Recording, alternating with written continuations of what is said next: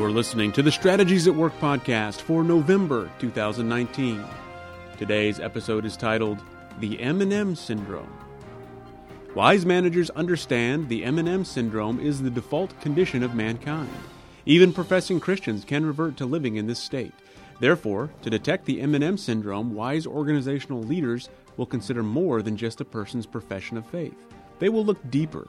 They will seek to discern the person's heart, his or her worldview, to do this, organizational leaders should consider many factors, such as a person's key relationships, both family and friends, overall deportment, work history, outside activities, and prior work reputation.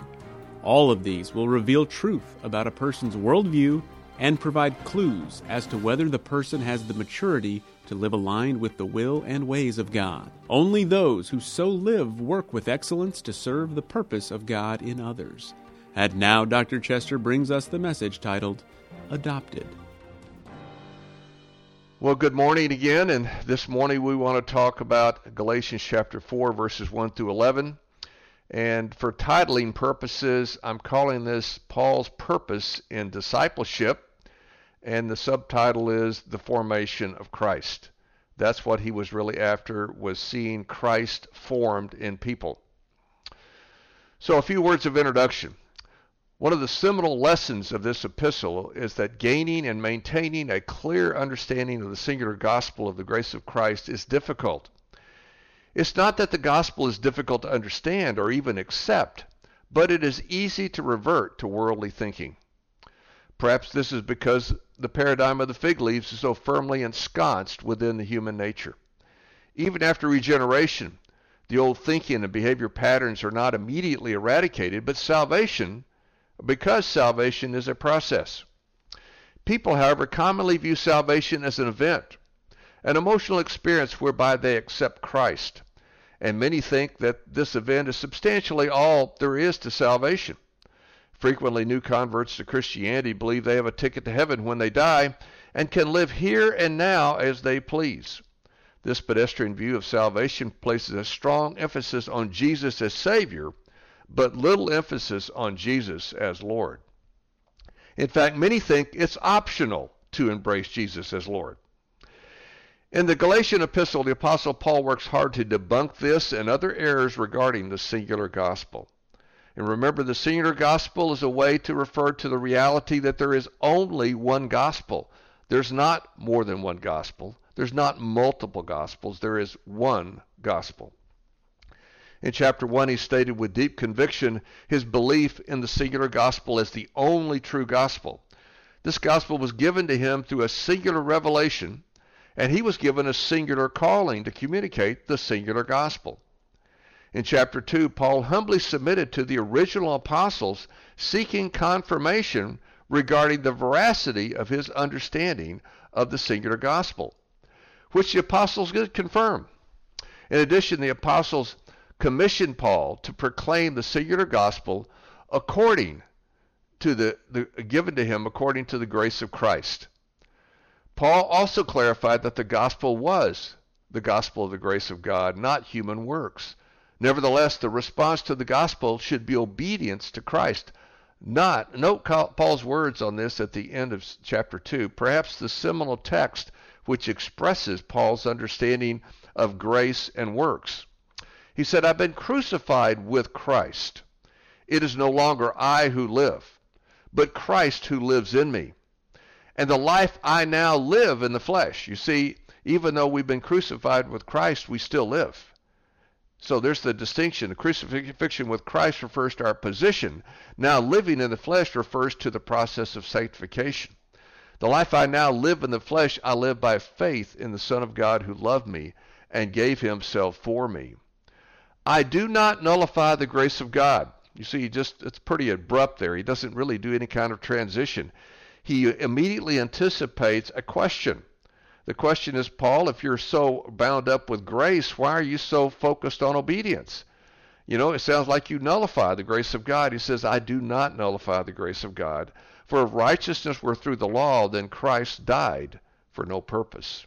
You see, Christ died for the purpose of giving us acceptance with God. So now, based on our position as sons of God, as being redeemed, as being accepted and justified, we can now live obedient lives in, in thankfulness and gratitude, not to get saved, but because we are saved.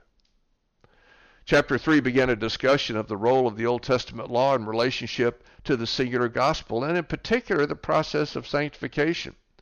The purpose of the Old Testament law was to reveal the depth of human depravity and to keep us under the conviction of our impotency until Christ came. The law was never intended as a means of salvation, not because the law wasn't good, it was because of our own sin nature. The law instead is a a tool of revelation.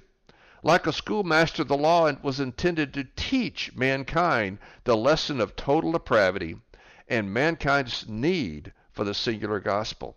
Those are the key seminal lessons. The transition connection between chapter 3 and 4 was sonship. Uh, John Calvin, is, uh, in his commentary, made the comment that there shouldn't be a transition between chapter 3 and 4. It should be a continuation of chapter 3 in chapter 4 because they are very, very connected. Very, the flow of thought continues. Arguably, one of the most indomitable challenges of every Christian is to live congruent with this truth. That is the truth of sonship. The temptation to revert to the way of the law, the pattern of fig leaves, is strong. There's something in the depraved nature of man that makes us think that we can save ourselves through our own efforts. Our assumption is that we must work hard to be good enough to merit acceptance with God. But this is impossible. We cannot self justify. We cannot self sanctify. We cannot self glorify. The process of salvation from beginning to end is accomplished solely based on the work of Christ and is proclaimed to us in the singular gospel of the grace of Christ. Nevertheless, we humans keep trying to change this reality. We keep trying to return to the obedience to the law as the basis for our salvation. So here the Apostle Paul again admonished us on this point through the words he appended to the Galatians. So let's be challenged as we read these words. May it challenge us to see the gospel more clearly. So let me read Galatians 4 verses 1 through 11 and then we'll talk about we'll talk about it verse by verse. Galatians 4 verse 1. I mean that the heir as long as he is a child, is no different from a slave, though he is the owner of everything. But he is under guardians and managers until the date set by his father. In the same way, we also, when we were children, were enslaved to the elementary principles of the world. But when the fullness of time had come, God sent forth his Son, born of woman, born under the law, to redeem those who were under the law, so that we might receive adoption as sons. And because you are sons, God has sent the Spirit of His Son into our hearts, crying, Abba, Father. So you are no longer a son, a slave, but a son. And if a son, then an heir through God. Formerly, when you did not know God, you were enslaved to those that are by nature are not God's. It's interesting that word for nature there is the word uh, that we get physics from. So physics is the study of the primary principles of the physical world. So it's saying here, by nature, we're enslaved to these these primary principles of the physical worlds, which are not God's at all. Reading on in verse 9, but now that you have come to know God, or rather to be known by God, how can you turn again to the weak and worthless elementary principles of the world, whose slaves you want to be once more? You observe days and months and seasons and years. I am afraid I have labored over you in vain. Wow, that is an amazing statement right there. Well, let's focus then on this first six verses, first seven verses first, and uh, try to understand what Paul is trying to say here. He starts out, I, I mean that the heir, as long as he's a child, is no different from a slave, though that he is the owner of everything. So, in the last few verses of chapter 3, ontological equality was presented in chapter 3, verse 28. And then the imageries of putting on clothing in chapter 3, verse 27, and being an heir to an inheritance in verse 29 were used to convey the state of sonship or heirship of God. Those who are in Christ have put on Christ like a garment. Those who, are, who belong to Christ, regardless of ethnicity, gender, or social class, are imputed to be Abraham's seed and heirs according to the promise. All that was stated at the end of chapter 3. So now in chapter 4, Paul begins to explain more fully the idea of sonship or heirship. The purpose of heirship is to train, to prepare sons for their future duties as sons, as those who will receive the inheritance. Heirs must develop skills to steward their inheritance or they will squander it. Proverbs 20:21 is a great example of that. An inheritance quickly gained is soon lost. Something that's quickly gained implies it's gained before the stewardship skills are in place. In verse 1 of chapter 4, Paul compared a son or heir to a slave. Before the age of majority, the child needed to be trained to how, how to live. Slaves were not free, but were directed. So also a child was treated like a slave in the sense that the child needed management and supervision. But the child was still an heir, and therefore the training was preparatory. It was temporal. It was it would be, be an end of this. And, and the end would be once the child is prepared and fully trained for the duties as an heir. The analogy here continued in verse 2, comparing spiritual heritage to natural heritage. He says in verse 2, But he is under guardians and managers until the date set by his father. So, just as the natural father stipulated the time of the training, so also the timing of the Old Testament law to train the ecclesia was stipulated by the Heavenly Father. Now, just a quick reminder in the, in the Septuagint version of the Old Testament, the word uh, the word ecclesia is used in reference to the nation of Israel, and it's used about over 60 times, and it's generally translated assembly. That same word ecclesia is used in the New Testament. It's translated church. Now, but it's still the same word in both the Old Testament and New Testament. Now, the Old Testament, this does not suggest that the Old Testament usage of ecclesia is exactly the same as the New Testament. The New Testament ecclesia are those who are empowered by the Spirit, and we are here to execute the rule and reign of Christ. The Old Testament ecclesia had the same charter, but they failed because they didn't have the empowerment of God. They were depending on their own human potency to do it, and so they failed. We now have the power of Christ in us. So the New Testament ecclesia will be efficacious. It will work in the end. It may not be pretty, but it will work in the end because God is empowering it to work. The purpose of the training of the heirs was to facilitate transformation in their hearts. Paul noted that when we were children, we were enslaved to the elementary principles of the world. That was the default state. The role of the Old Testament was to train the ecclesia in preparation for the first advent of Christ. All of the Old Testament pointed to the need of Christ and his work on our behalf to redeem us and therefore to fulfill the Abrahamic com- uh, promise. The ecclesia was redeemed from the state of being like a child under the Old Testament law so that the ecclesia could be adopted as the true sons of God based on the grace of Christ. Then in verses 4 and 5, let me read those real quickly. But when the fullness of time had come, God sent forth his Son, born of a woman, born under the law, to redeem those who were under the law, so that we might receive adoption as sons. So when the fullness of time came, Christ came. Christ came as a real person in history. This is realism.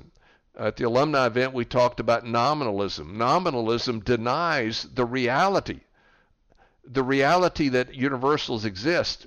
And once you de- deny spiritual reality of universals, then you put all the emphasis of reality on the human being and on the natural, it's easy to get into humanism, which is exactly what's happened, and naturalism, which has happened subsequent to that. So about a thousand years ago, when nominalism rose up, it's it's been slowly uh, growing and, and maturing in its implications, and now today we live in a sea of nominalism, and nominalism at the root becomes atheism. It becomes humanism because ultimately, if you don't have spiritual reality, you don't have universal spiritual reality, you don't necessarily have a God, you don't have a creation. You don't have a fall. You don't have a Christ to save. You don't have a cross. You don't have a resurrection. All those things become fictitious and questioned. And so that's what's happened, particularly over the last 300 years, is an unraveling of historical Christianity because of the uh, concept of nominalism. But what you have Paul doing here is being very clear that Jesus was a real person in history. He was he really was born of a woman. He really was the only theanthropic person in all of history. He was born of a virgin, Mary. He was not subject to total depravity because the seed of depravity came through the man, not through the woman. He was born of a virgin. And consequently, not under the penalty of physical death. This Jesus was also born under the Old Testament, meaning he was under the Old Covenant. He was the only one who could ever live it perfectly, and he did. And he voluntarily submitted to death. His righteousness would be imputed to us as part of our salvation. And based on this, Christians were adopted into the family of God based on the work of Christ alone. In other words, Christ paid a price that he did not owe and died a death that he did not deserve so that the ecclesia would have life. As a witness to the reality, the members of the ecclesia were given the Holy Spirit internally. In Romans 8, 15 through 17, Paul provided more detail regarding this truth. He said, For you did not receive the spirit of slavery to fall back into fear but when you received the spirit of adoption as sons, by, by whom we cry, Abba, Father. And the best way we can come up with this is something like, Dear Father. The Spirit Himself bears witness with our spirit that we are children of God. And if children, then heirs, heirs of God and fellow heirs with Christ, provided we suffer with Him, in order that we may also be glorified with Him. Now, it may be real easy to kind of gloss over that last phrase because Paul, Paul states here that a mark of someone who truly is a Christian and truly received the Holy Spirit is that they suffer with Christ. Peter noted the call of believers to suffer for doing what is right, just as Jesus did. Listen to what Peter said in 1 Peter chapter 2 verses 20 and 21. Peter writes, "For what credit is it if you when you sin you are beaten for it?" you and you endure. But if you do good, that is you, you, and the word good there speaks of alignment with God. You do things that are righteous, aligned with God. If you do good and suffer for it and endure, this is a gracious thing in the sight of God. In other words, you're suffering for doing the right thing. For this is what you've been called to. In other words, part of our calling is to suffer for doing the right thing because Christ also suffered for you, leaving you an example so that you might follow in these steps. You see, it's a this is a powerful mark of a true believer, is they will endure hardship. Paul said also to his uh, spiritual son Timothy, all who live godly in Christ Jesus will suffer persecution. This is part of the lot of being a Christian. It is not a popular topic to speak about. People don't want to hear that. They want to hear that God is going to make their lives easy, pleasant, comfortable, and convenient, and they don't want to suffer. They think God is, loves me, I will not suffer. You do not understand what love is if that's how you think. And that's how most professing Christians think today. Then in verse 7, Paul personalized his remarks in a very interesting way. He changes his grammar there you have, uh, let me read the text to you. It says, So you are no longer a slave, but a son, and if a son, then an heir through God. Now, that word you, of course, in English, it can be second person singular or second person plural. And it's very different. Singular is very personal, plural is talking about you as a group. So, which is it? Well, he actually changes here and uses a second person singular. So, you He's personalizing what he's talking about. He's been talking to the group, and now he's personalized. So he's saying, You, each of you, individually, are no longer a slave, but a son. So we're not talking about slaves and sons. We're talking about a slave and a son. You are individually a slave and a son. And if a son, then you are an heir, not heirs, an heir. Now it's true that we're all sons, it's true that we're all heirs, but, but we are individually sons, and we're individually an heir. So he's speaking individually and personalizing his teaching here about the truth of adoption. You know, you might paraphrase, paraphrase these words as follows Each one of you is no longer a slave, but a son of the grace of God, by the grace of God. The personalization adds warmth and security to his fatherly admonition. And remember, just in the prior chapter, he started that chapter with talking about them being fools. And so, if you're going to call somebody a fool, which is a pretty strong term, it's nice to throw in some uh, comforting, warm words here, and he does that here. A mark of those who know Christ will be spiritual training and transformation from being little children, which in the Greek is the word nipios, uh, who live according to, uh, who, who learn to live according to as sons. In other words, little children live by the ways of the world, but sons, true sons, huios, they learn to live like Christ. And like Christ, they are heirs of God's promise to Abraham. Now let me go on to verses 8 through 8, 9, and 10. Let me just read those real quickly to you.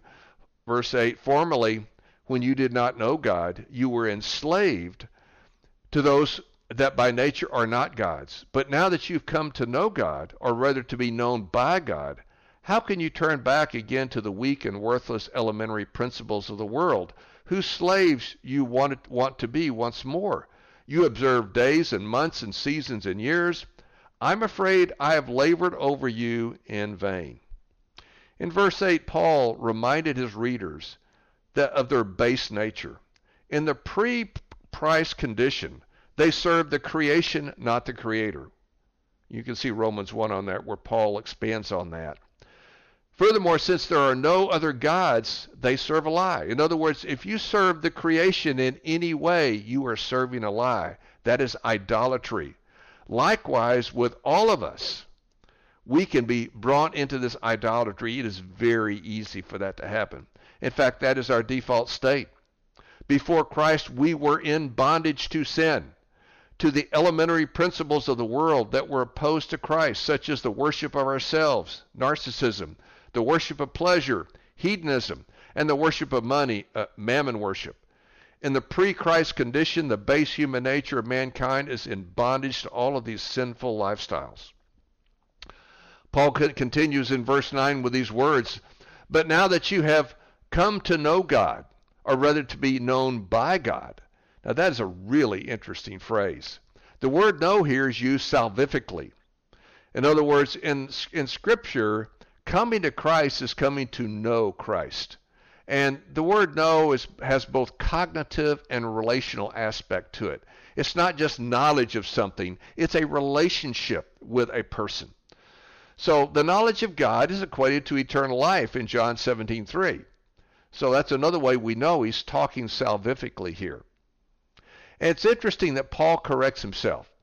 He says, he starts out by saying, But now that you've come to know God, and this, then he realized, you know, you're not mature enough for me to say it that way. I have to say it a little differently. Rather, you have become, you've been known by God. Very interesting shift there. He again he uses grammar to make make his point. You see, he starts out talking about you came to know God, and the word to know there, it's a participle. It's it's in the active voice. And the active voice means the subject is doing the action. So it's saying you have come to know God, the object. And then he realizes that you're not mature enough to hear that phrase. You won't hear it properly, so I'm going to clarify that. And see, now he shifts to the passive voice. And the passive voice, the subject is active, uh, acted upon by the object. So now it's it, you could read this better that you were you are being known by God. See, the active voice is you were knowing God. Well, that's really not quite right, as you're being known by God. And by virtue of God knowing you, that has empowered you now to respond to Him. So, in other words, God ch- chose to know you, which then empowered you to know Him. Now, this is called the doctrine of election. And the doctrine of election is a predicate to the next question. Paul asks a very vexing question in the second half of this verse. He says, Well, how then can you turn back again to the weak and worthless elementary principles of the world, whose slaves you want to be once more? In other words, you are regressing, you are backsliding, you're going backwards to something that you gave up. When you came to Christ, you gave all that up. But now you have turned back to it. How can that be? You see, Paul knew of the practices of the Galatians, at least in part, because verse 10, he tells us what those practices are. They have to do with the sun and the moon. You know, these were the, the, the ways that they tell time. You, you look at verse 10, it says, You observe days, months, seasons, and years. This is all about observing, observing time, various festivals and feasts associated with the time of the year. Well, that means they were probably worshiping the sun and the moon and the stars, you know, the universe in some way. So they had returned to the ritualistic practices of idolatry. And it probably was because they didn't really know better. They weren't well grounded in Christ. They were returning to the way of the fig leaves. You see, once you begin to revert to the way of the fig leaves, things can really unravel quickly. And that's what happened here. And we have to learn. We've got to get really clear that coming to Christ is not an event, it's a process. It starts with regeneration, bringing us into a saving knowledge of Christ where He has known us, He's elected us, and now we respond in faith. The faith is not from us, it is ultimately He's empowered us to believe, and now we enter into this process called sanctification. Sanctification is where we are progressively growing. You see, when you're saved, the moment you are justified, you are positionally in Christ. But you are practically still, you have all the habits that you had before. Those habits of the world have to be expunged from us so that we can live as we are in Christ. Live according to our position in Christ.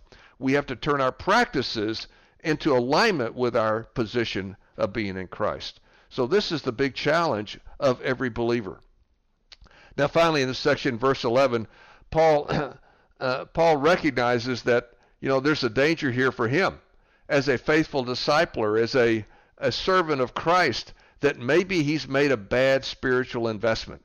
He said, "I'm afraid that I may have labored over you in vain." Now he's not talking about a a, a fear like a, an emotional fear. He's talking about you know, he is discerning, have I made a mistake here with you? That has my labor been empty? Is it not producing the end result? The end result is clarity on the gospel and a walking out of the reality of progressively growing up in Christ.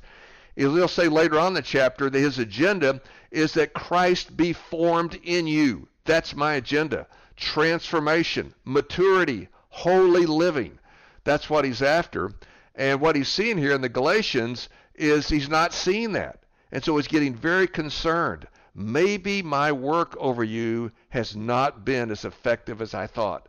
Maybe you haven't really gotten it. I thought you got it, but maybe you haven't gotten it. So he's wrestling with this. He's clearly showing that he's concerned because he knows he serves a God that is expecting a profit, a return on his investment.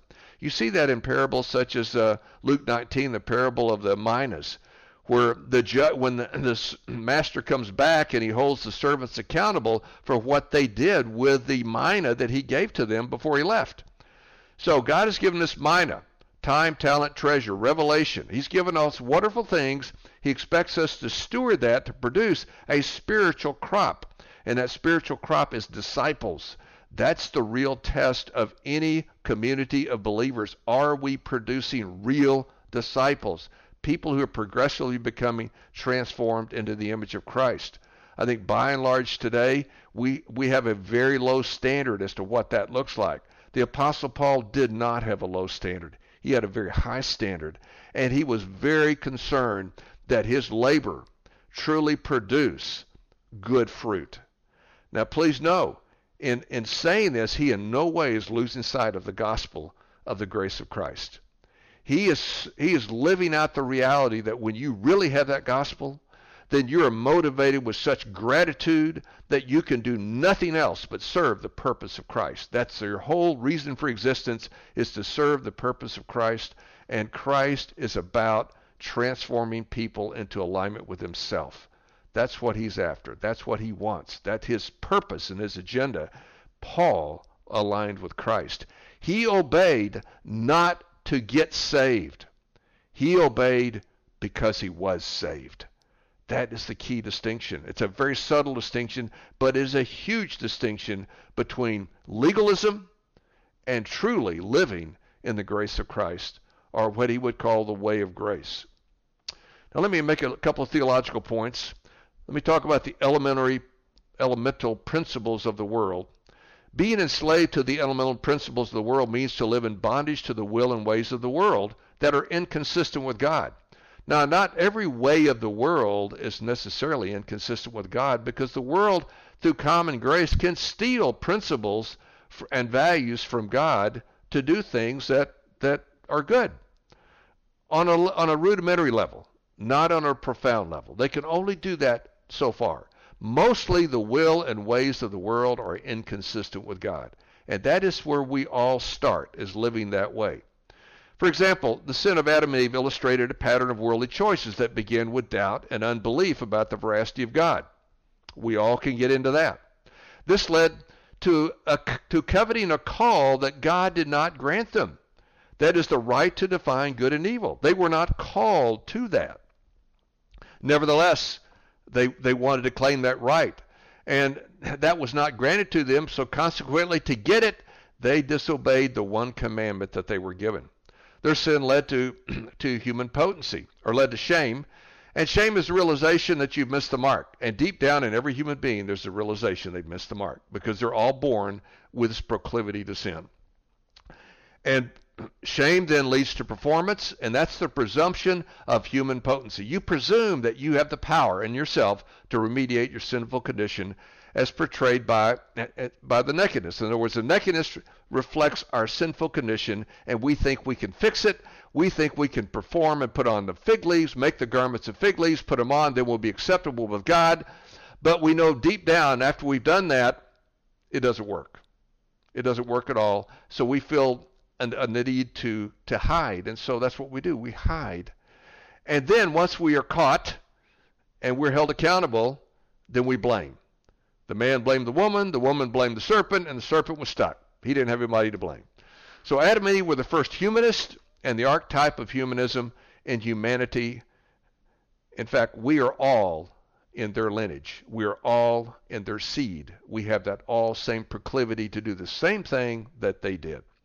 Humanism is characterized by man centered living, living according to the elemental principles of the world. This was the big problem with nominalism.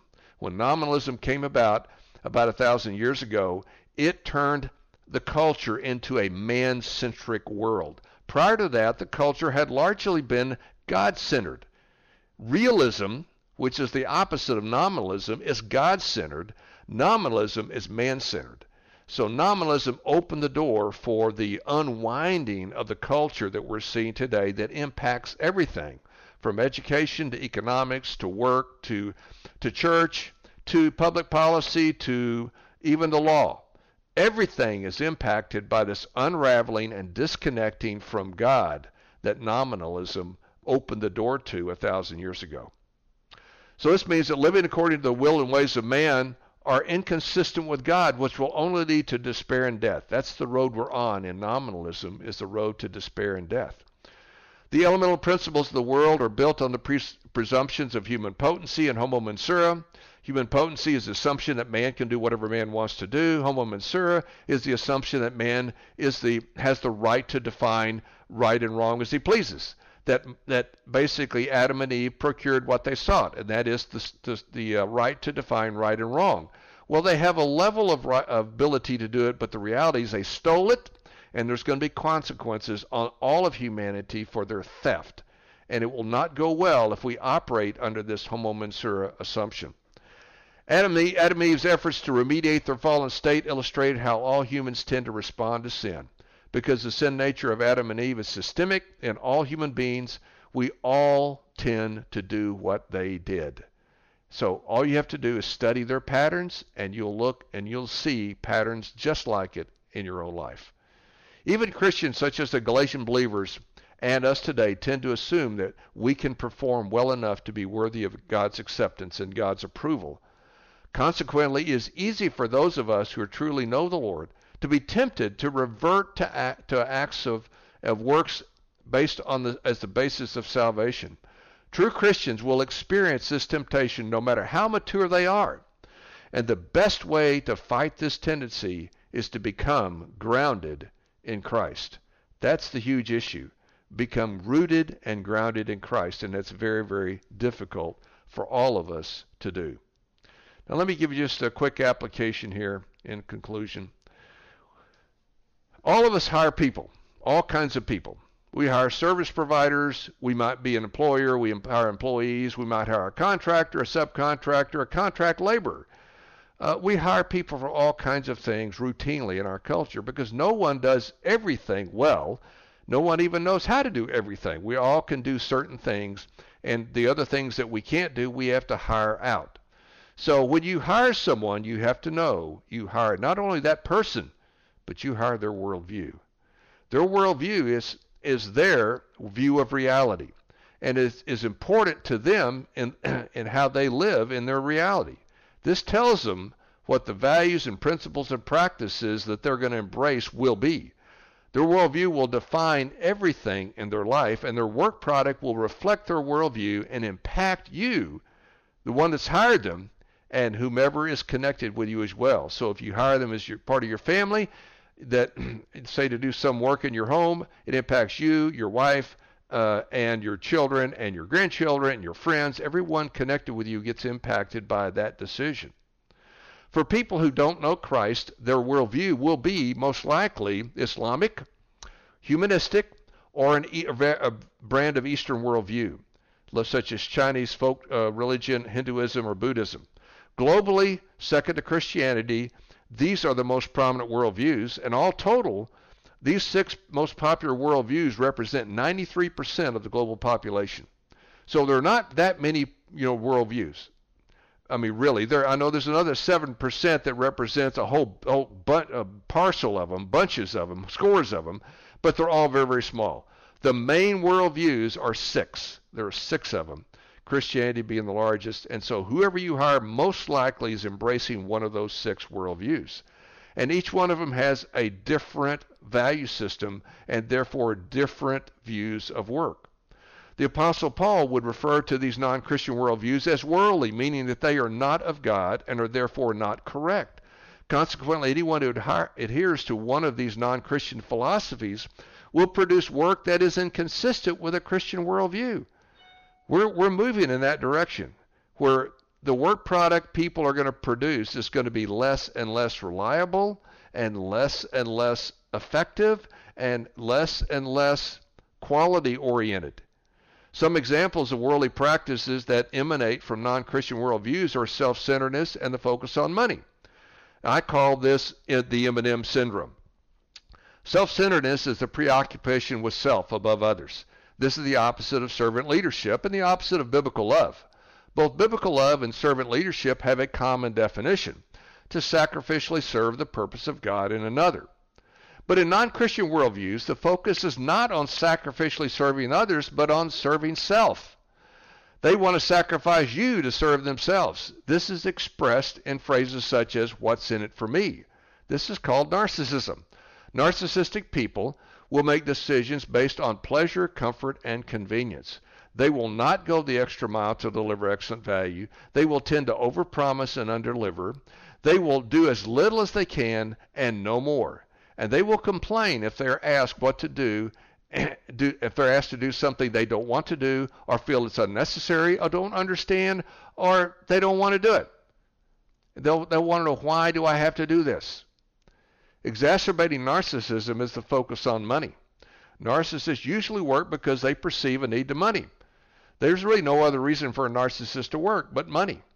There's really no other reason motivating them. Hence, every decision is based on whether or not it will bring them the money they want. Any money, any work that is perceived that by them to be unprofitable and, and or not profitable enough will be rejected and most likely not done or at best done only half-heartedly. The result of their efforts will be poorly performed work. The M&M syndrome is an example of worldly ways. The Apostle Paul warned that not only do non Christians display this syndrome, but professing Christians can as well. The work product of those who display the M&M syndrome will be poor, and the reputation will be poor, and the reputation of organizations who employ M&M people will be tarnished. Wise people understand that the M&M syndrome is the default condition of mankind. In other words, if you're an employer and hiring somebody, there's a high probability that they will be they will be infected with the M&M syndrome, even if they profess to be Christians. And that's that's really scary. Wise people need to be very thoughtful and be realize that when they're hiring, making hiring decisions, that they are dealing with probably very, very likely M&M people. They will consider more than just the profession of faith and or outward appearances or sales pitches these people may make. Wise people will look deeper. They will try to discern the heart of the people they hire. They will consider the person's calling, worldview, key relationships, condition of his or her family, and work reputation. All of these reveal truth about the person's worldview and give clues as to whether or not the person will be able to rise above worldly ways. Only those who live according to God's will and ways will work with excellence, go the extra mile, serve the purpose of God and others sacrificially, and enjoy a stellar reputation. This level of living will be found only in those who've been truly born again and are being sanctified by the Spirit and are being grounded in Christ. And remember, if they're being grounded in Christ, it will be evident to you. Because Jesus said, it's by their fruit you will know them. May the Lord give us grace to see this reality and to live it well. In Jesus' name, amen.